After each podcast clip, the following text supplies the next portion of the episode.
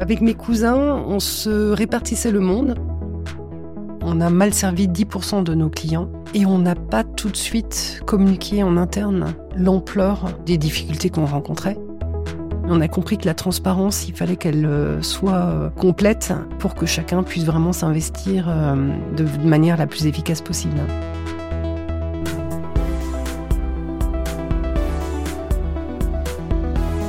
Bienvenue dans Coulisses de CEO, le podcast qui met à nu les dirigeants. Je suis Arnaud Nodan et dans chaque épisode, avec mes invités, on décrypte les challenges des leaders d'aujourd'hui et de demain.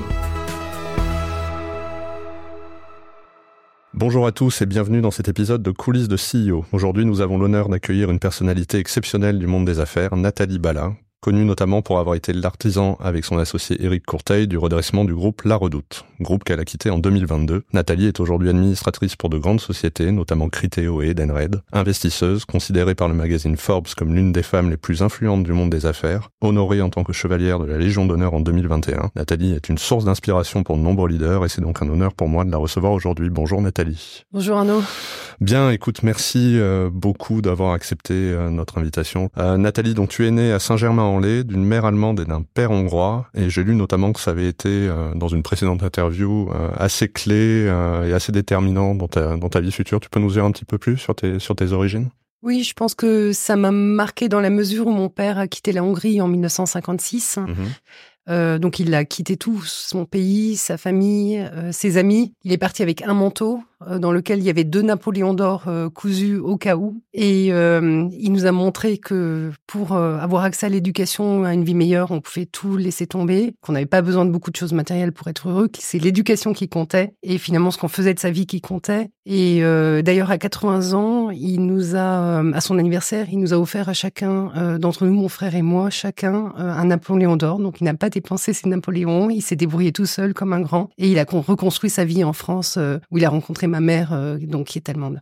C'était prégnant dans ton éducation en fait dès le départ? Tu avais cette philosophie de oui, c'est ça. En fait, euh, je pense que ça, ça a été très très fort. En fait, on nous a toujours appris qu'il fallait qu'on soit indépendant, qu'on ait une bonne éducation, qu'il était important de bien travailler à l'école et euh, surtout l'indépendance. Le fait d'avoir sa liberté, son indépendance, ça a toujours été euh, le refrain qu'on entendait quand on était petit. Donc, mon frère est devenu indépendant, il est architecte et moi, je suis. Ma vocation était aussi d'être indépendante et entrepreneur et d'avoir ma propre entreprise. Alors, merci beaucoup parce que tu fais une parfaite transition. J'allais dire bah, qu'est-ce que tu voulais faire quand tu étais petite en fait? Bah, En fait, euh, avec mes cousins, on se répartissait le monde. Donc moi, c'était le retail qui, qui m'intéressait à l'époque. Et donc la logique a voulu qu'après l'université, euh, je rejoigne une école de commerce. Donc effectivement, tu es diplômé de l'ESCP, euh, tu as un doctorat en sciences économiques et financières. Comment s'est passé le début de ta carrière, là, entre le moment où tu es diplômé, enfin, tu as commencé par quoi? Donc j'ai fait un doctorat à l'université de Saint-Gall euh, en finance. Donc j'ai commencé chez PricewaterhouseCoopers en parallèle en fait de l'écriture de mon doctorat. Voilà, encore une consoeur euh, qui a eu une grande une grande réussite derrière. Voilà, je le précise à chaque fois que j'ai quelqu'un qui a démarré dans un cabinet d'audit et de conseil. ah euh, d'accord, ok. Bah disons que la finance c'est quand même la manière de traduire la vie de l'entreprise en chiffres. J'ai toujours été très très bonne en maths en plus, donc ça m'amusait. Mais je trouve que la vie de l'entreprise elle se traduit en chiffres, en KPIs et c'est ça qui te donne les effets de levier. Et c'est pour ça que que j'ai choisi finance, sachant que je voulais faire du retail et que je voulais en fait avoir ma propre entreprise. Donc dès le SCP, en fait, tu savais que l'objectif derrière, c'était de te former pour être entrepreneur derrière. Voilà, tout à fait. Intéressant. Et sur, sur ce côté de la, de la finance, j'avais euh, j'avais Virginie Calmes euh, dans un précédent épisode qui elle aussi a commencé dans un cabinet d'audit et qui disait que finalement elle avait estimé qu'il valait mieux faire de la finance et puis ensuite se former aux autres métiers de l'entreprise plutôt que l'inverse. Donc toi, tu rejoins un peu ça. Oui, tout à fait. Et moi, j'ai eu la chance de rejoindre une entreprise allemande ensuite qui euh, propose une forme d'apprentissage en fait haut de gamme. Et donc j'ai pu apprendre à connaître tous euh, les secteurs de l'entreprise en rejoignant Quell euh, à l'époque et euh, en ayant un programme d'intégration, d'apprentissage pour les potentiels, ce qui m'a permis d'apprendre à connaître tous les métiers de l'entreprise et en plus de me créer un réseau de dingue dans l'entreprise. Qu'est-ce que faisait la société là? Alors c'était c'était de la vente à distance aussi. Vente en ligne aussi. D'accord, donc tu es tombé dedans en fait, dès le départ. Donc parcours un parcours très cohérent. Et donc tu disais tu as bénéficié d'un programme au potentiel où tu fais différentes fonctions, etc. Ouais, beaucoup de grandes entreprises proposent ça. Ça, ça a été clé effectivement dans ta formation après derrière? Ah ouais, ça a été clé. bah, je suis passée par la finance bien sûr, mais j'ai découvert en fait tous les secteurs de l'entreprise et ça m'a permis de comprendre comment l'entreprise fonctionnait, comment les gens fonctionnaient dans l'entreprise et de me créer un réseau qui m'a été très utile ensuite pour progresser dans l'entreprise. Donc, tu as progressé dans cette entreprise. Qu'est-ce qui s'est passé après euh, Oui, alors après, voilà, j'ai pris de plus en plus en fait de, de responsabilités. J'ai commencé par euh, les achats et le marketing euh, dans une filiale, et puis j'ai fini patronne de l'international, membre du Comex du groupe. Si on en arrive bah, à la redoute, forcément, tu t'imagines, on va passer un peu de temps un, peu dessus. donc, tu arrives directement en tant que directrice générale recruté par l'actionnaire principal. Oui, tout à fait. Qu'est-ce qu'ils sont allés chercher chez toi? En quoi tu avais le profil euh, et, comment ça a fonctionné avec eux dès le départ? Alors, je pense que ce qui les a intéressés, c'est que euh, j'avais l'expérience, que je connaissais euh, le secteur de la vente à distance, que les Allemands avaient déjà en fait entamé des transformations, notamment la transformation digitale euh, avant en fait nombreux acteurs français. Donc du coup, j'avais déjà l'expérience en fait de la transformation euh, digitale d'une entreprise de vente euh, à distance. Et je pense que en fait le projet à l'époque quand j'ai été recrutée, c'était de sortir la Redoute et Red Cats qui était la holding qui détenait en fait la Redoute du groupe PPR à l'époque, aujourd'hui Kering, que euh, PPR voulait se recentrer sur euh, le luxe et le lifestyle hein, et à céder toutes ses activités en fait euh, grand public. Hein. et donc en fait, je pense que ce qui les a intéressés dans mon profil, c'est que justement, je voulais faire partie d'une aventure entrepreneuriale et que j'étais prête à accompagner la sortie de la Redoute du groupe PPR à l'époque, sachant que PPR c'était Pinot Printemps Redoute. Quelle était la situation de, de la Redoute quand tu arrives? Alors, je m'attendais déjà à une situation qui n'était pas optimale parce que l'entreprise était pas avait pas vraiment démarré sa mutation. Mais quand je suis arrivée à la Redoute, ça a vraiment été euh, une forte surprise euh, parce que il s'est avéré que les process, euh, les systèmes n'avaient pas été adaptés en fait au digital et qu'on était vraiment sur un système de, de batch, un système en fait qui avait essayé de transposer la vente à distance par catalogue sur en fait le digital, mais pas du tout avec les bons codes.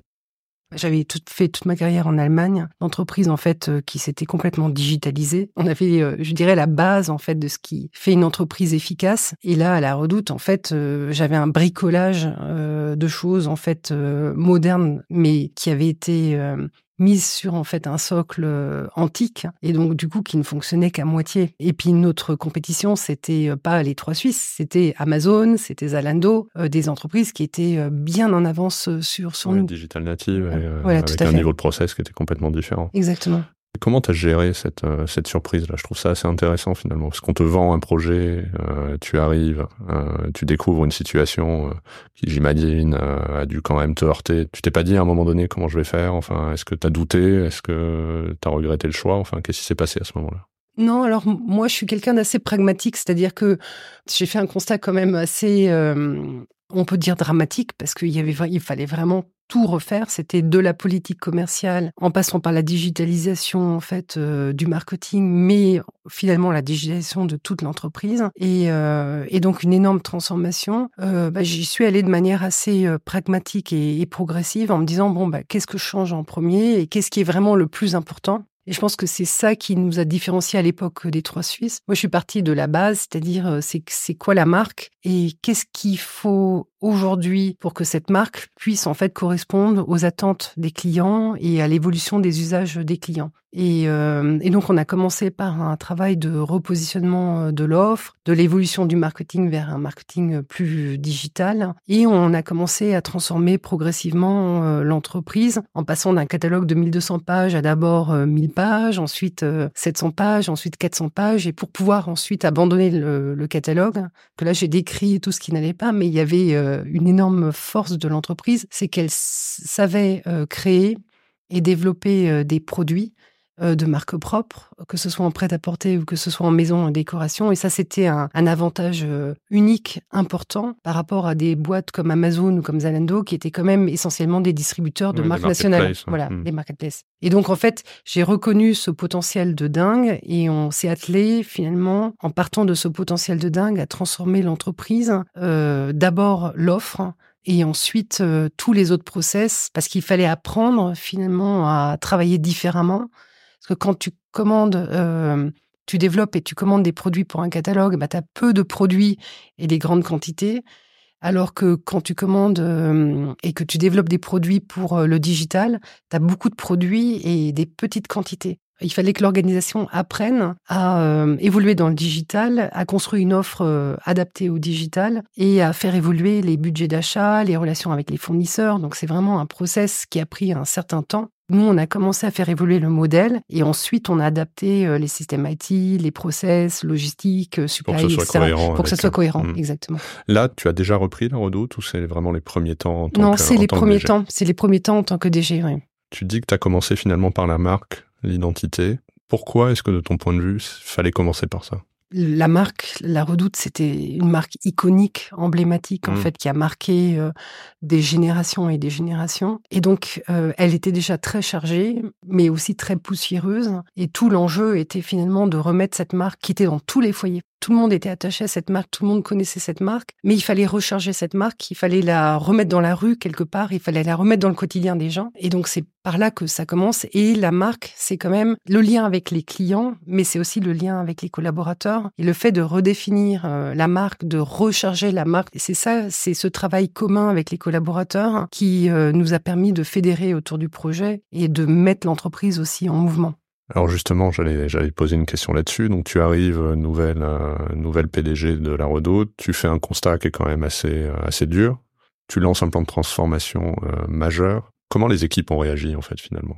Alors ça, a dû avoir de la résistance. Hein, ah oui, tout à fait. Ça, c'était la difficulté au départ, parce qu'en en fait, surtout au départ, j'ai pas déménagé ma famille. J'ai laissé ma famille en Allemagne, donc c'était Nathalie Bala, elle arrive pour que en fait PPR puisse se débarrasser de la redoute et puis ensuite, euh, comme les autres euh, PDG avant elle, euh, elle sera de passage et puis elle, elle, repartira, elle nous abandonnera. Et donc il y avait une, une forte résistance, d'autant plus que les gens étaient depuis des années en fait travaillés de cette manière-là, n'arrivaient pas en fait à s'imaginer ou à se projeter en fait dans d'autres manières de travailler, d'aborder les sujets. Je me rappelle, j'avais j'ai visité le site logistique en arrivant. Et j'ai failli m'effondrer parce que le patron de la logistique m'a expliqué que c'était le site le plus moderne d'Europe. Et moi, j'avais vu le site le plus moderne d'Europe qui avait été construit à Leipzig par euh, QL, donc l'entreprise pour laquelle je travaillais, et qui était complètement automatisé, qui fonctionnait en temps réel, alors que, euh, le système logistique de la Redoute euh, faisait soi-disant du, de la livraison en 24 heures, mais finalement arrivait à livrer les clients dans 20% des cas en 24 heures. Mais mmh. on vendait ça comme du 24 heures. Donc il y avait vraiment eu tout un travail bah, d'ouverture vers l'extérieur, de faire comprendre que certes la Redoute avait été une très très grande entreprise euh, dans les années 80, 90, mais que depuis en fait le monde avait, évolué, qu'il y avait eu l'apparition de Zalando, d'Amazon, de Presse Ministère, etc. Et qu'il fallait qu'on reconnaisse qu'aujourd'hui nos process n'étaient plus adaptés et qu'on comprenne et qu'on apprenne en fait de des autres. Et ça, ça a été très très compliqué parce que quand on a été longtemps leader euh, avec un succès euh, incroyable, c'est très très dur de d'accepter de se remettre en question et de voilà de se remettre en cause. Et alors parfois j'ai un peu brutalisé l'organisation. Par exemple, il y avait j'ai demandé un changement, on m'a dit que c'était pas possible parce que le catalogue était déjà sur les rotatives. Je dis je m'en fous, en fait, on arrête les rotatives et on fait le changement parce qu'en fait, c'est le client qui est derrière et on va pas envoyer un truc au client qui ne correspond pas euh, au niveau de qualité à ce qu'on veut en fait apporter au client. Et donc les gens ont commencé à comprendre que voilà, il fallait y aller. Mais la difficulté que j'ai eue, c'est que j'ai voulu aller trop vite et que en fait l'organisation n'a pas suivi. J'avais pas pris le temps de d'emmener l'organisation avec moi. Et ça, ça a été une leçon très très importante pour moi que pour aller vite, il fallait prendre le temps. Très intéressant. Celle-là, on la retient. Non, non, mais c'est vrai, ce, que, ce que tu expliques est extrêmement intéressant. Mais, mais du coup, en quoi ça t'a impacté, en fait? Ça t'a, bloqué, tu penses, dans certains, dans certains points? Enfin. Non, ça m'a pas bloqué, ça m'a juste en fait, euh, ça m'a juste fait prendre conscience que, j'aurais besoin de beaucoup plus de temps que ce que j'avais estimé, initialement. initialement. Et ça m'a été très utile, par contre, au moment de la reprise, quand j'ai calibré le business plan avec Eric Courteil et l'équipe du comité de direction, parce que j'avais compris que l'organisation avait besoin de temps pour en fait se transformer et pour évoluer. Et du coup, on a calibré les moyens, les ressources en fonction. Tu peux nous expliquer comment s'est passée la, reprise, du coup? La sortie de Kering et donc euh, toi, ta reprise avec ton associé Oui, alors, euh, bon, bah, Kering avait décidé de, céder euh, donc la redoute. Moi, j'étais côté, en fait, entreprise et pas du tout dans l'idée de reprendre l'entreprise. C'est juste au fur et à mesure des discussions avec les repreneurs potentiels que euh, en échangeant avec Eric, en échangeant euh, euh, avec les équipes, on s'est dit mais pourquoi pas nous? Et pourquoi on présenterait pas nous en tant que management un projet avec des idées assez claires sur justement le rythme de transformation, ce qu'il fallait transformer, etc. Et donc avec Eric Courteil, on a aussi décidé de présenter un projet. Ce qu'il faut savoir, c'est que euh, l'entreprise n'allait pas bien, qu'elle avait besoin d'être recapitalisée et que quel que soit le repreneur, en fait, euh, Kering devait recapitaliser. Nous, on a demandé euh, une certaine somme pour pouvoir, d'une part, accompagner le plan social nécessaire pour retrouver en fait un point mort qui permettait finalement de redéployer l'entreprise et aussi tous les investissements nécessaires pour bah, amener l'entreprise dans le 21e siècle et euh, avoir des process euh, digitaux euh, en temps réel, complètement automatisés. Qu'est-ce qui a été clé dans l'offre que tu as que as remise avec ton associé? Alors, je pense qu'il y a eu deux éléments euh, fondateurs. D'une part, le premier où euh, on a proposé euh, d'associer l'ensemble des collaborateurs au capital de l'entreprise. C'est-à-dire que nous, on gardait 51% du capital et qu'on ouvrait 49% du capital à l'ensemble des collaborateurs parce que Eric Courteil, moi-même et le comité de direction, on était tout à fait conscients que la transformation, on n'allait pas la faire à deux ou à dix, mais qu'on allait la faire avec l'ensemble des collaborateurs de l'entreprise. Donc ça, je pense que ça a été assez déterminant. Le fait aussi on que pendant trois ans, on ne se payerait pas de dividendes. Et le deuxième point, à mon sens, euh, c'est que notre projet était vraiment euh, très solide, qu'il a été éprouvé euh, par en fait euh, différents euh, acteurs, les banquiers, les politiques, les différents en fait conseils qui accompagnaient Kering dans la session. Et puis après, il y a peut-être eu aussi un sujet d'image, je dirais. C'est quand même mieux de vendre l'entreprise à, ses dirigeants, mmh. qu'à un fonds de restructuration qui se serait pas embêté sur en fait euh, bah, l'avenir de, la redoute en fait. Tu mentionnes les politiques. Est-ce que l'affaire avait pris une dimension politique? Ah oui, l'affaire était très politique. Ce qu'il faut comprendre, c'est que la Redoute a, longtemps été euh, un des plus gros employeurs euh, du Nord. Hein. Parce que la Redoute, au départ, c'est euh, bien plus que la Redoute. C'est la Redoute, Verbaudet, Cyrillus, etc. Ça a un peu évolué avec le temps parce que du coup, le groupe a recentré la Redoute sur la Redoute et Verbaudet, Cyrillus, etc. ont été regroupés sous Red 4. Mais il faut savoir que la Redoute, c'était jusqu'à 8000, voire 10 000 collaborateurs euh, dans le Nord. Donc c'était euh, euh, vraiment une, mmh. entreprise emblématique du Nord. Et le fait qu'il faille réduire les effectifs et accompagner bah, la sortie de certains effectifs, notamment en fait pas mal de personnes du site logistique, donc beaucoup de personnes en fait avec pas une éducation très forte, souvent des femmes isolés, etc. Il y avait un vrai enjeu social, hmm. euh, à bien accompagner ce plan, euh, ce, plan de transformation et, euh, et, à pas mettre, laisser trop de gens sur le bord de la route, sans option d'avenir. Hein.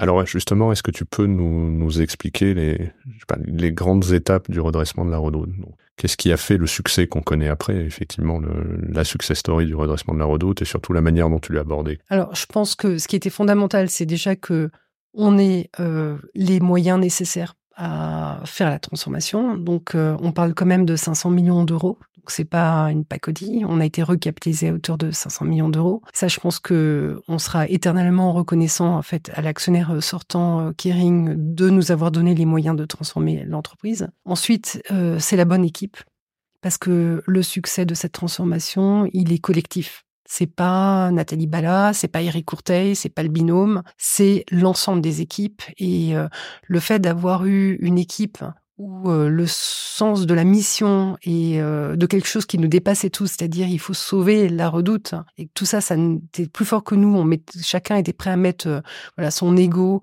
de côté et être très très humble par rapport à ça pour sauver la redoute, je pense que ça, ça a été euh, déterminant. Et c'est pas que le comité de direction, c'est l'ensemble des équipes. Et ça, ça, ce qui a aidé, c'est que bien sûr avec le plan social, les gens qui n'y croyaient pas ont pu finalement choisir une option de, sortie, mais ceux qui restaient voulaient euh, la survie de la redoute et voulaient retrouver la fierté d'avoir un fleuron euh, français du e-commerce qui puisse en fait faire la différence. Et ça, je pense que ça a été très très fort, donc parce que c'est c'est le ciment en fait qui permet de de faire euh, déplacer des montagnes. Et ensuite, je pense que hum, on avait quatre axes euh, très clairs qui étaient d'une part, euh, bah, on continue à s'appuyer sur notre force, c'est-à-dire notre capacité à développer des produits en propre. Ensuite, bah, sur toute la partie marketing, bah, toute la digitalisation avec l'arrêt du catalogue en automne-hiver 2015, le service qui était clé.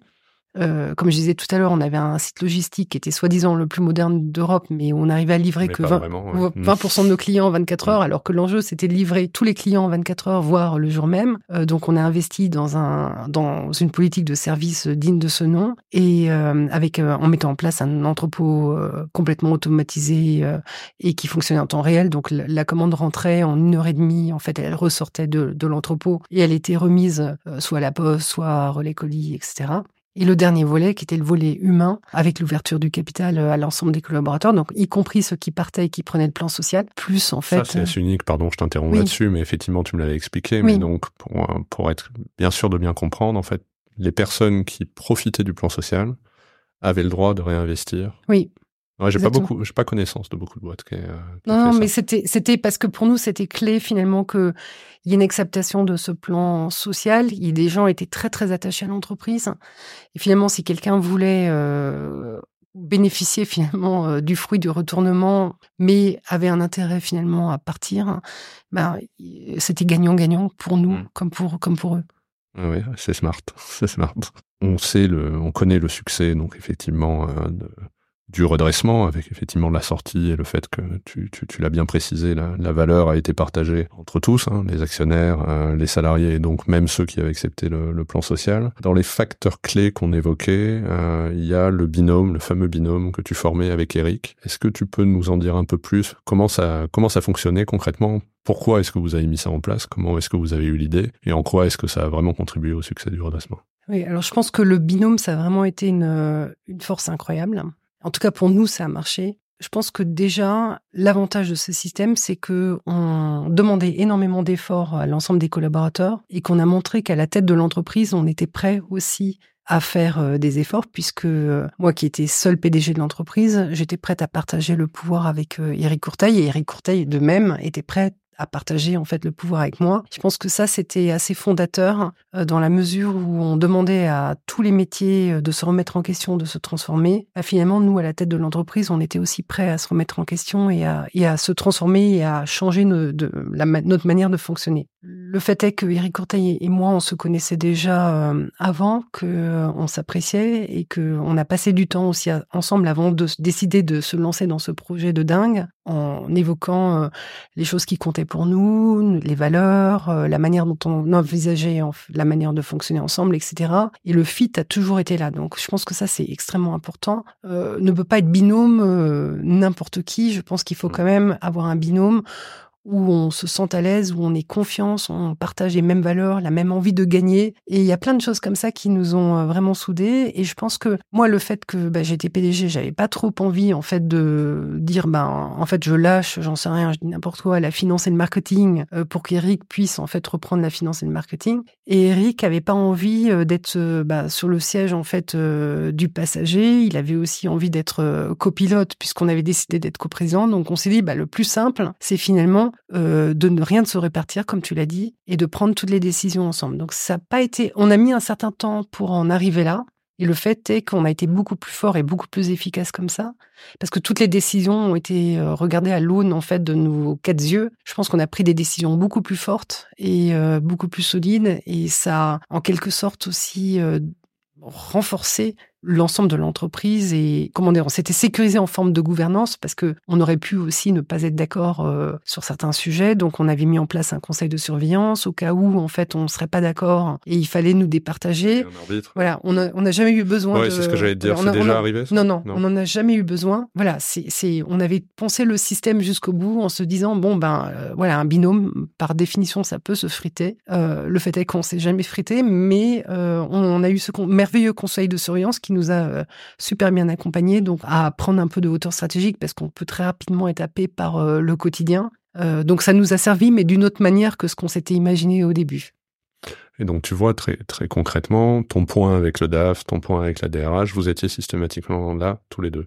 Non, alors sur les one-to-one, en fait, c'est moi qui assurais les one-to-one avec l'équipe. Hein. Euh, mais par contre, euh, on avait un comité de direction, on y assistait tous les deux sur euh, tous les projets stratégiques. Avec, on était dans le comité de pilotage tous les deux et en fait, on passait en revue tous les deux bah, les projets stratégiques, toutes les sessions budgétaires, toutes les sessions, je dirais, d'animation de l'ensemble des équipes. On était toujours à deux. Mais on avait repris une deuxième entreprise qui s'appelle Relais Colis. Et donc les one-to-one de Relais Colis, c'est Eric qui les assurait. Donc c'était bien pratique d'être à deux. On se répartissait ces sujets-là, on mm. se les répartissait. Mais par contre, toujours euh, en parfaite en fait euh, symbiose et en accord. Donc on passait énormément de temps ensemble à se mettre d'accord, à échanger sur les sujets, à, s'accorder pour que bah, quand moi j'étais en one to one, je savais que je parlais au nom des deux et que je parlais pas juste au nom de Nathalie. Que euh, Eric ensuite serait pas satisfait parce qu'en fait j'aurais pas pris en compte sa vision des choses ou quoi que ce soit quoi. Et ça les équipes l'ont bien compris, l'ont bien accepté ça a mis du temps. Euh, ça a mis un peu de temps et je pense que pour le comité de direction, c'est hyper, c'était hyper euh, challengeant parce que euh, quand on est deux, par définition, bah, c'est toujours un peu imprévisible. Il y en a une fois un qui est bad guy et l'autre good guy. Ensuite, c'est l'autre qui est good guy et bad guy. Et je pense que c'était beaucoup plus exigeant pour le comité de direction. Ouais, parce que tu vois, moi, enfin, j'ai un exemple chez nous, hein, globalement. Il y, a, il y a certaines fonctions, on aurait bien dit finalement, on les rattache au directoire. Mmh. Parce que, mais on voit que c'est quand même complexe pour les personnes en question de dire oui d'accord mais c'est qui dans le directoire? Euh, à qui je reporte qui fait mon évaluation qui euh, qui valide ma prime de fin d'année qui gère ma carrière? Enfin le fait de pas avoir une tête officialisée crée un peu d'incertitude un peu de flou oui, alors ça, nous, on a parfois, on a un peu joué aussi sur le flou. Une entreprise, c'est un écosystème qui rentre en déséquilibre, qu'il faut rééquilibrer. Et finalement, par définition, quand tu transformes, tu, tu traverses beaucoup de déséquilibres. Nous, on n'aimait pas les certitudes, parce que finalement, quand tu dois transformer, tu dois toujours en permanence te remettre en question. Euh, c'est la force du binôme aussi, c'est de réussir à se remettre en question, parce que seul, on peut rapidement avoir euh, pas mal de certitudes. Et euh, on a aussi entretenu ce mouvement et cette incertitude par le binôme, en quelque sorte. Hein je vois bien, effectivement, tu peux jouer en te disant, ben, ouais, en tirer, les, en tirer tous les bénéfices de, de, certaines situations. Sur ce sujet du sens que tu as mentionné à plusieurs, à plusieurs reprises, tu sais à quel point moi je suis convaincu sur le côté euh, donner du sens et effectivement clarifier une mission. Hein, c'est la, c'est, la raison pour laquelle on est devenu société à mission. Je dirais néanmoins, quand je regarde la redoute et la mission, quand tu l'exprimes, je dirais entre guillemets, ça fait un peu pas mission facile, mais tu vois, je pense que c'est facile d'embarquer les gens en leur disant, bah, finalement, la Redoute était effectivement une marque et une société qui était emblématique. Euh, elle a un sujet de pérennité, donc oui, notre mission est, euh, est de sauver la Redoute. C'est super mm. comme mission en fait finalement. Est-ce que tu penses que euh, dans un autre cas, tu aurais abordé le problème de la même façon? Tu vois une société qui a des difficultés en redressement, qui a pas forcément cette historique, etc t'aurais là aussi travaillé sur le sens, la mission, enfin. Oui, je pense que c'est essentiel parce que en fait, il y a eu un moment où heureusement on est arrivé dans une zone où finalement le, la survie de l'entreprise n'était plus en jeu. Et donc du coup on a on a aussi à ce moment-là les équipes se sont retournées vers nous, on dit mais c'est quoi maintenant le sens et la mission? Et tu sens que ou on a senti on a compris que nous, ça nous suffisait en quelque sorte comme mission, mais que ça ne suffisait plus aux équipes et on a retravaillé euh, notamment avec les jeunes de l'entreprise sur euh, la mission euh, parce qu'en fait ils nous ont dit mais nous on a besoin en fait d'un truc qui nous dépasse le matin pour se lever pour avoir envie de venir travailler. Ça nous suffit pas finalement d'avoir la redoute de se dire qu'on a sauvé la redoute et que là on va continuer à développer la redoute. On veut le, sens ultime de ce mmh, qu'on est en train de faire. et donc on a travaillé sur cette mission qui était embellir la vie des familles et qui a réussi à de nouveau à fédérer l'ensemble des collaborateurs et à donner du sens au quotidien à l'ensemble des collaborateurs parce que chacun se disait ok moi ce que je fais est-ce que ça contribue à embellir la vie des familles euh, et de mes clients? Ou euh, au final euh, est-ce que ça fait pas la différence? Et dans ce cas-là ben je dépriorise et je priorise quelque chose qui contribue à embellir la vie des familles. C'est assez très intéressant et donc avec le succès qu'on connaît tous, euh, à savoir à la fois le redressement et puis donc la sortie avec avec une valeur qui a été partagée par l'ensemble des, parties prenantes. Maintenant que tu as un petit peu de recul sur le sujet, moi ce qui m'a ce qui m'a un peu interpellé, c'est le côté un peu combattant qu'on voulait gagner. c'est quelque chose que tu as toujours eu toi en tant que dirigeant? Tu penses que c'est une des qualité du dirigeant? Ouais, moi je pense que le dirigeant ou en tout cas un entrepreneur, c'est celui qui voit un problème, identifie la solution et euh, quelles que soient les difficultés qu'il rencontre hein, ou qu'il rencontrera, envers et contre tout, euh, ne lâchera pas son objectif. Hein. On est très différents, Eric et moi, mais sur cet aspect-là, tout nous ralliait, tout nous rassemblait. Je pense que ça, c'est hyper important. La résilience, euh, on était des, on est toujours des gros gros bosseurs euh, et la discipline, le travail. En fait, en gros, ben t'as rien sans rien, quoi. Hein. Si tu bosses pas comme un malade, en fait, en gros, t'es jour et nuit, on était au service de cette mission qui nous dépassait euh, on lâchait pas tant qu'en fait on n'avait pas atteint notre objectif. Et voilà, on avait beaucoup de discussions, on se remettait énormément en question pour mettre bien les bonnes ressources, les bons moyens pour atteindre cet objectif. Puis après, euh, il y a un truc aussi qui hum, assez similaire, c'est euh, rien n'est acquis. Moi, ça me rendait dingue quand quelqu'un me disait mais on a toujours fait comme ça ou c'est comme mmh. ça. Euh, bah, c'est comme ça, mais pourquoi c'est comme ça? Et pourquoi ça a être comme ça? Ça peut être aussi autrement. Et puis je vais te montrer que ça demande peut-être un peu plus d'efforts, mais au final, euh, ça sera beaucoup mieux pour l'ensemble des collaborateurs et pour les clients. Donc on va faire autrement. Et alors ça, Eric, il est effroyable là-dessus. C'est-à-dire que tu dis un truc, par définition, il, dit l'inverse. Voilà. Euh, la success story, enfin, on peut appeler ça une success story. Effectivement, ton histoire, et tu, tu on en parle beaucoup est qualifié quand même euh, comme une aventure entrepreneuriale exceptionnelle et un véritable succès. Tu l'as un peu touché du doigt, mais quand, notamment quand tu es arrivé dans la redoute et que tu as fait le constat, mais globalement, les, dirigeants, et moi le premier, quand, je pense quand on prend la parole, c'est toujours pour dire qu'on est parfait. Hein, globalement, on a toujours fait euh, plus 10, euh, on met en avant quand même toutes les réalisations qu'on fait, et on cache un petit peu le côté, les doutes, les erreurs, les choses qui vont pas forcément comme on le voulait. Est-ce que toi, il y a des choses où tu te dis, là, j'aurais vraiment pas dû faire comme ça? Des erreurs dans ta carrière de dirigeante et, euh, et quel est l'enseignement par rapport à ça s'il y en a eu? Oui, alors quand on a euh, lancé notre nouveau site logistique complètement automatisé en temps réel, etc., ça a été la cata.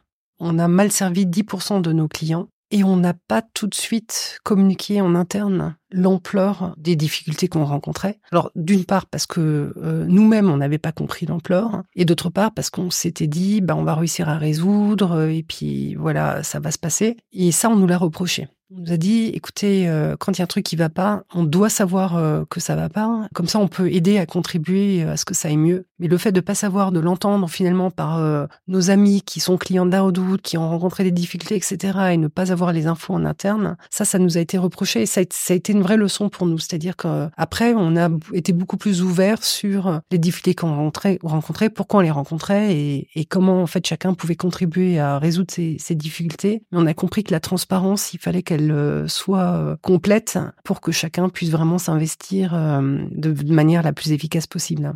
Donc la transparence dans les dans les décisions. Moi j'ai souvent tendance à dire à mes associés, à mes équipes, euh, ça arrive à tout le monde de faire une erreur, mais il y a rien de pire que d'essayer de la d'essayer de la cacher quoi. Autant dire qu'on a qu'on a eu un problème et puis on essaie de trouver une solution. Alors là on essayait même pas de la cacher, on n'a juste pas communiqué en interne qu'on avait cette difficulté, mais les collaborateurs s'en sont rendus compte et ont eu l'impression finalement qu'on leur cachait quelque chose. C'est même pas le fait de vouloir cacher, c'était juste le fait qu'on communique pas. Et je pense que ce que tu disais, on a tendance à communiquer sur les trucs qui marchent et pas sur les trucs qui ne marchent pas. Et c'est là où on a compris qu'il fallait aussi aussi qu'on communique sur ce qui ne marchait pas, parce qu'il y avait une attente des collaborateurs pour pouvoir mieux s'impliquer dans l'entreprise. et comment est-ce qu'on allait corriger Oui, voilà. Ok, je vois. Alors du fait de, de, ces grands succès, tu as eu un certain nombre de distinctions. Hein, je le disais, femme euh, femme la plus influente du monde des affaires, le, le prix euh, Veuve Clicquot de la femme d'affaires et la nomination comme chevalière de la Légion d'honneur. Est-ce que tu avais conscience quand tu as quitté la Redoute très récemment de ce que tu avais réalisé et des, des distinctions que tu allais en avoir et de l'aura finalement que tu allais avoir? Et comment est-ce qu'on le gère ça après?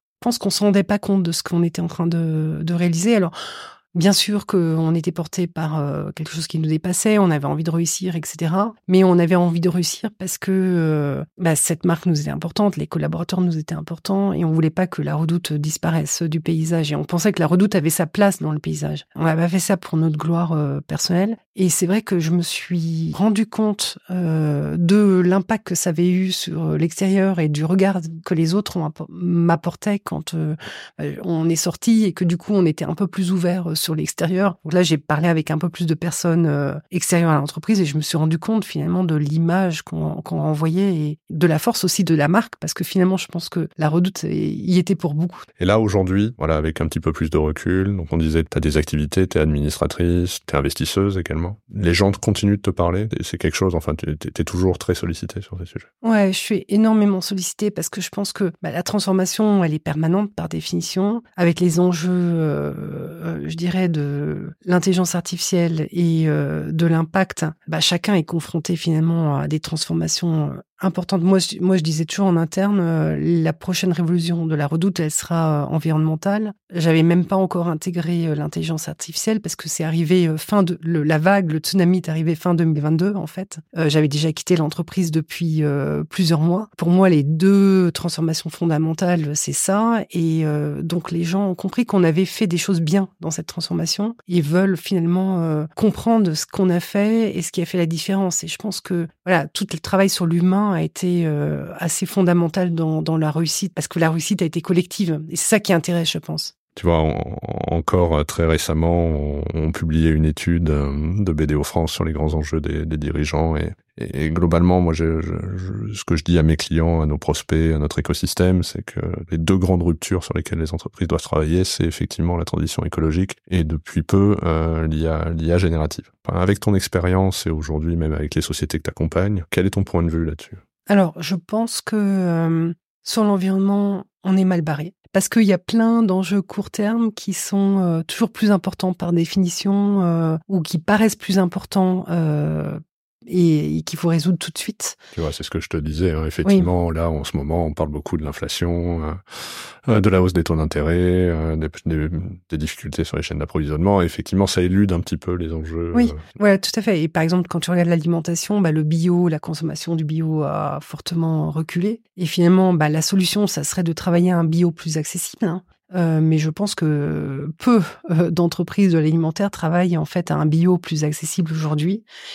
Et alors que c'est fondamental, en fait, c'est fondamental dans la mesure où on voit bien le réchauffement climatique, il est là, il va beaucoup plus vite que ce qu'on pensait, et à un moment donné, on voit déjà les impacts que ça a avec euh, bah, les, les, flux migratoires, etc. Parce qu'il y a certains pays, en fait, en Afrique, qui sont déjà beaucoup plus concernés que nous par ces enjeux-là. Tout va changer et on a l'impression qu'en tant que dirigeant, finalement, on se dit bon bah on vit aujourd'hui, on va survivre aujourd'hui et qu'on prépare pas du tout en fait le monde de demain alors que c'est le monde de nos enfants et qu'on a une responsabilité vis-à-vis de, de nos enfants. Et certes, c'est très difficile parce que combiner les investissements nécessaires, euh, avec euh, finalement euh, bah, des enjeux financiers court terme, surtout quand on est coté en bourse euh, ou même finalement quand on a des comptes à rendre à son actionnaire, c'est pas évident. Mais le succès de demain, ça sera le succès des entreprises qui auront compris les enjeux et qui apporteront les, solutions pour demain, et pas ceux qui continueront à travailler comme aujourd'hui. Donc ça, ça, je pense que c'est essentiel. Et alors l'intelligence artificielle peut être un levier d'efficacité et aider finalement à changer beaucoup plus rapidement les process et les manières de faire. Un exemple euh, de, de, mon ancien monde, celui du retail et du prêt-à-porter de la maison de la décoration, la difficulté, c'était euh,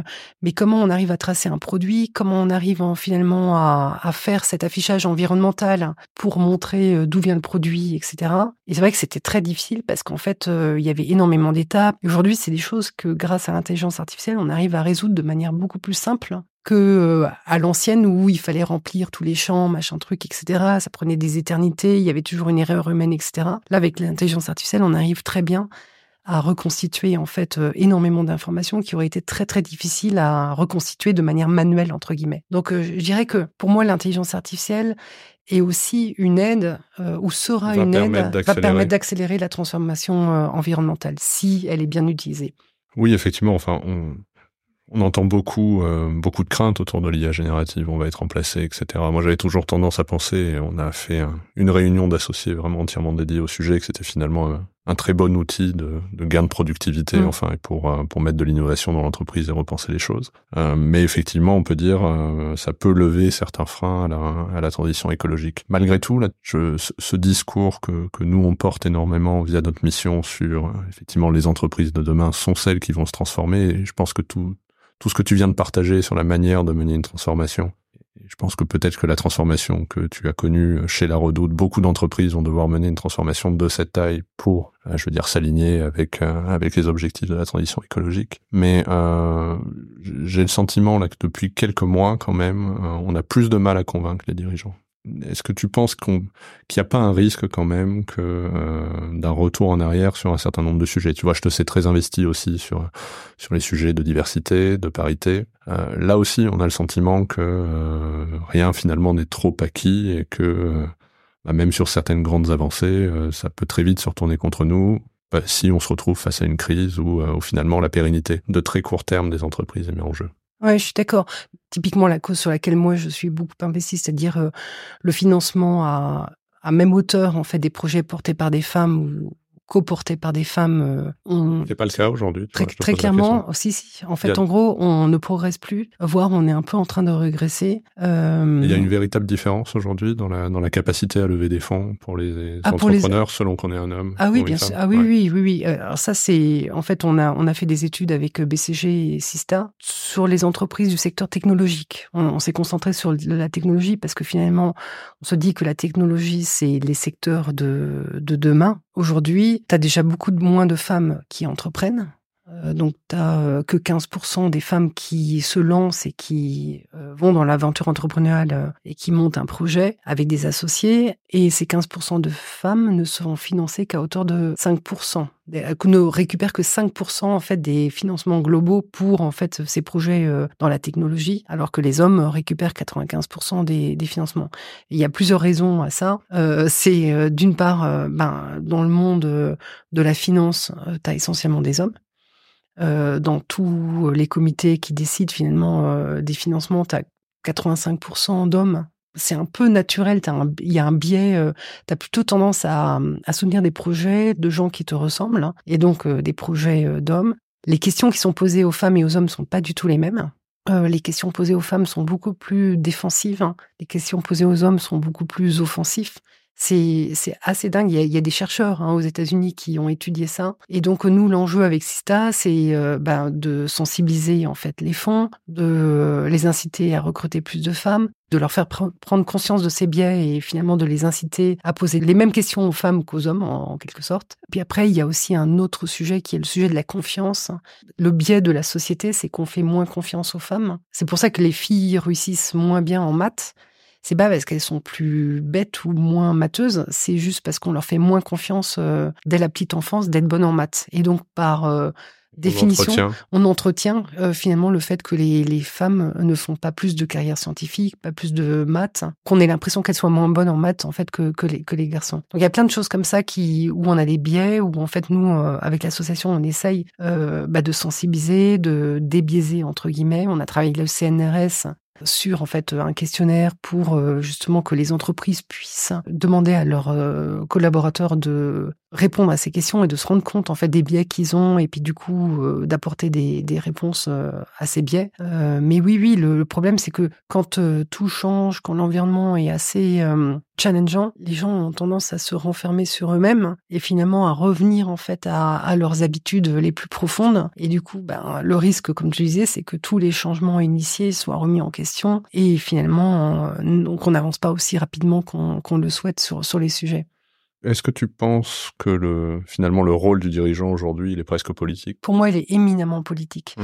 Et en fait, les difficultés qu'on rencontre aujourd'hui, elles sont aussi liées au fait que la classe moyenne euh, disparaisse, que la plupart des gens s'appauvrissent et que certaines personnes s'enrichissent de manière très très forte. Ces écarts font que euh, euh, bah, il y, a une, polarisation, il y a ce retour finalement euh, au protectionnisme, qu'on on rejette ce qui est nouveau, on rejette ce qui est très étranger, alors que finalement c'est de la richesse. C'est de là que l'innovation vient d'ailleurs. Et pour moi, euh, oui, le rôle est éminemment politique. C'est pour ça avec Eric, quand on a décidé d'ouvrir le capital de l'entreprise à l'ensemble des collaborateurs, c'était une décision éminemment politique. On voulait que chacun participe en fait à une juste mesure et que chacun s'investisse, c'est-à-dire que chacun a dû acheter des actions, c'est-à-dire on a comme conclu un pacte avec les collaborateurs, euh, chacun a investi en l'occurrence beaucoup d'énergie, mais aussi un peu d'argent. Et ben en retour, en fait, euh, il y a eu euh, bien sûr la reconnaissance du succès, plus en fait une reconnaissance financière lorsqu'on a réussi à céder l'entreprise et valoriser finalement les efforts réalisés ensemble. Je pense que ça c'est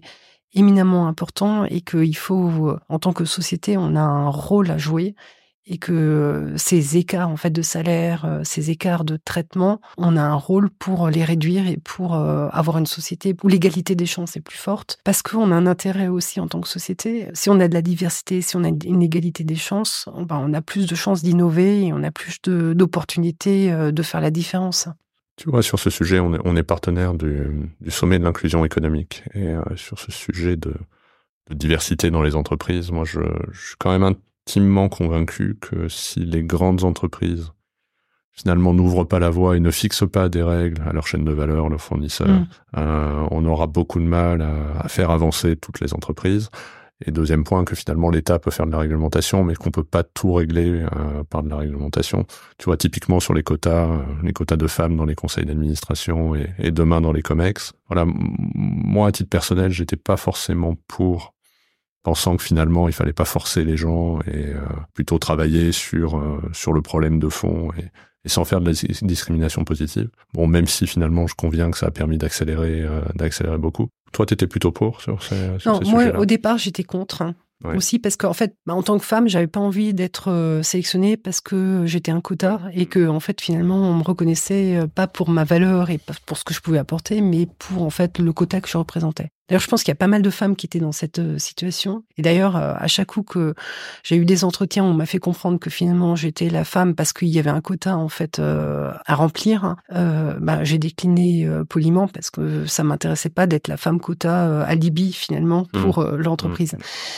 Et force est de constater que ça a quand même permis d'accélérer les choses. Parce que l'argument, c'était souvent, mais il n'y a pas de femmes euh, compétentes, ou il n'y a pas de femmes avec l'expérience. Mais comment veux-tu avoir l'expérience si t'as pas accès finalement au siège du conducteur. C'est-à-dire que euh, si on te laisse euh, conduire par procuration, euh, tu peux pas avoir euh, la même expérience. Quand tu as ton permis de conduire, on te laisse en fait à 17 ans ou à 16 ans selon le pays en fait conduire et puis apprendre avec à côté de quelqu'un d'expérimenté et puis tu montes en puissance, etc. Après coup, sincèrement, j'ai, trouve, je trouve que les quotas ont quand même été une bonne chose parce que ça a permis aux femmes d'accéder à ces positions, même si c'était un peu vexatoire de temps en temps, et d'apprendre et finalement de monter en puissance et de pouvoir en fait euh, bah, apporter leur point de vue euh, dans les conseils d'administration et puis bientôt dans les comex. Pour rester euh, et peut-être conclure sur, sur le sujet de la mixité, tu disais il y a effectivement les actions que tu mènes avec ton association sur les fonds, essayer de lutter contre les biais dans la sphère professionnelle, mais donc tu évoquais notamment sur le sujet des mathématiques, que finalement le problème il est, il est bien plus profond que ça, et, euh, et on le retrouve finalement dans la petite enfance presque. Qu'est-ce que vous faites sur ce sujet-là? Bah, Disons que oui, alors tu as un sujet d'éducation euh, déjà euh, à la maison, je pense, euh, des, des, enfants, mais comme pas chacun pense de cette manière-là, euh, tu as certains finalement biais qui sont exportés à l'école. Mmh. Et oui, pour moi, le rôle de l'école publique, il est hyper important à ce niveau-là. C'est là où je trouve, par exemple, que le Japon euh, alors, chaque pays a ses avantages et ses inconvénients, mais il y a un truc qui est très bien au Japon, c'est que tous les enfants, en fait, doivent faire le ménage dans la pièce d'études, et que ce soit des filles ou que ce soit des garçons. Donc, d'une part, ils apprennent euh, qui, pour respecter l'autre, en fait, il faut laisser euh, sa place propre, et puis en plus, ils apprennent qu'ils doivent contribuer en fait à la société euh, en nettoyant leur salle de classe. Et c'est des petites choses comme ça qui font la différence. Euh, là, aux États-Unis, en fait, ils ont des cours de bienveillance, c'est-à-dire en fait, ils apprennent à être bienveillants les uns euh, avec les autres. Euh, ça peut paraître complètement absurde, mais je pense que c'est nécessaire. Hein. Mais, mm. mais c'est nécessaire, c'est mm. nécessaire. Et, euh, et je pense que le fait de vivre en société, euh, de bien vivre en société, euh, ça passe en fait, ben, comme en entreprise, hein, par euh, des attitudes, par des valeurs partagées. Et l'école est quand même un endroit euh, hyper puissant pour finalement partager ses valeurs, ses attitudes et réussir à hum, créer un ciment et en fait un socle social qui permette de vivre dans une société libre et ouverte. Je pense que ce qui est hyper important, et ça, dans l'école française, c'est pas suffisamment représenté, c'est la culture de la discussion. C'est-à-dire, en fait, j'ai un point de vue, tu as un point de vue, mais je t'écoute quand même et j'essaye finalement de comprendre ton point de vue pour pouvoir euh, avoir une discussion euh, qui aboutisse en fait à un compromis ou à, à une solution. Je pense que ça c'est hyper important et c'est des choses qu'on n'apprend pas à l'école hein, et qui sont pourtant absolument nécessaires dans la vie de l'entreprise, dans la vie de la société. Et tout ça c'est des choses, à mon sens, bah, de bon sens en quelque sorte, qu'il faut réintroduire en fait dans l'école publique. Mmh. Ouais. ouais, tout fait. Je suis d'accord avec toi. Euh, donc aujourd'hui, on disait, euh, donc tu investis, une activité d'investissement. Ta thèse d'investissement aujourd'hui, qu'est-ce que c'est? Qu'est-ce que tu regardes? Alors moi, je regarde euh, les secteurs privilégiés dans lesquels j'investis, c'est euh, l'éducation, la santé et l'impact, mmh. bien sûr. Et pourquoi la santé, l'éducation, l'impact? Bon, l'impact, on l'a dit, pour moi, c'est vraiment l'enjeu d'aujourd'hui et de demain. Et donc, j'essaye d'investir dans des entreprises qui apportent des solutions pour demain. Et la santé, l'éducation, l'éducation, on en a touché deux mots. Je pense que c'est crucial et que finalement, bah, le PIB futur de notre, de notre pays passe et le succès de nos entreprises dépend de de l'éducation qu'on apporte euh, à nos enfants, euh, à nos jeunes, et puis ensuite euh, en continu aux adultes. Et donc là, j'ai envie d'impacter, de, pouvoir en fait avoir une influence. Et la santé, pour moi, c'est le truc fondamental. Finalement, c'est si t'es pas en bonne santé, de toute manière, tu peux, ça sert à rien de faire quoi que ce soit d'autre. Comme avec le digital, l'intelligence artificielle, on a quand même énormément de nouvelles potentialités. Euh, voilà, c'est un secteur que je trouve euh, extrêmement passionnant et du coup, euh, même si je comprends pas toujours tout, euh, j'essaye d'apprendre et de, de, de mmh. comprendre et d'investir. Je vois que l'heure tourne. Je vais te, te poser peut-être une dernière question. L'équilibre vie pro vie perso des dirigeants. Euh, on voit de par ton parcours, on s'imagine que, et tu le disais, il faut beaucoup bosser, etc. On voit qu'il y a quand même une évolution aujourd'hui dans les mentalités, probablement certains sacrifices que des jeunes ne se voient plus forcément faire. Comment est-ce que toi tu l'as géré? Et, euh, et avec le recul, est-ce que est-ce que t'estimes l'avoir bien fait? Ouais, non, moi j'ai mal géré. Et mon, mon, époux me disait toujours euh, que ça allait pas et je, je l'écoutais jamais parce que j'étais investie d'une mission qui, qui me dépassait et finalement en fait ça m'occupait jour et nuit quasiment. Et je me suis rendu compte après coup en sortant euh, de l'entreprise euh, que probablement ça aurait on aurait pu éventuellement faire un peu différemment et en priorisant encore plus, en ayant des choix encore plus radicaux. Ça, j'ai appris euh, chez Critéo aussi au, au contact de Jean-Baptiste Trudel. Lui, il fait des réunions de max une demi-heure. Et en une demi-heure, c'est vrai que tu peux traiter les mêmes sujets qu'en une heure, en fait, euh, avec beaucoup plus d'efficacité. Donc finalement, ta journée, en, au lieu de la découper en huit fois une heure, tu la découpes en 16 euh, fois une demi-heure, tu as déjà réussi à faire deux fois plus de choses que ce que tu faisais en huit fois euh, une heure, mmh. quoi. Voilà. Après coup, je me suis dit bon, peut-être qu'en termes d'organisation personnelle, euh, j'aurais pu m'allouer un tout petit peu plus euh, de temps pour faire du sport, euh, pour être un peu plus avec ma famille, mes amis, en m'organisant différemment. Mais Et après avec coup, c'est pour me donner bonne conscience, je me dis que ça, ça aurait certainement pas été avec les bonnes, bon, mêmes résultats. Mais mmh. j'observe quand même, en fait, euh, bah, des générations un peu plus jeunes que moi, qui ont 10-15 ans en moins que moi, qui s'organisent de cette manière, qui arrivent à avoir plus de temps pour eux-mêmes et pour leur famille. Et je pense que euh, bah, c'est quand même important d'avoir un équilibre euh, vie pro perso qui est le meilleur possible. Hein. Et donc je comprends ces, ces nouvelles générations et je les admire parce que je trouve qu'elles gèrent mieux le sujet que ma génération ou que moi en particulier. Nathalie, merci beaucoup et merci beaucoup d'avoir accepté euh, mon invitation. C'était très très inspirant. Puis bah, je te souhaite le, meilleur pour la suite, euh, à la fois dans tes dans tes fonctions d'investisseur et puis dans le temps que tu passes avec ta famille. Voilà. Et, euh, et à tous qui nous écoutez, merci. J'espère que vous aurez trouvé ce podcast inspirant et donc je vous donne rendez-vous la semaine prochaine avec un nouvel invité. Merci beaucoup d'avoir écouté cet épisode de Coulisses de CEO. Je vous donne rendez-vous la semaine prochaine avec un nouvel invité. Pour ne manquer aucun épisode, abonnez-vous sur votre plateforme d'écoute préférée et partagez l'épisode parce que le podcast, finalement, c'est comme les valeurs d'une entreprise, ça se partage.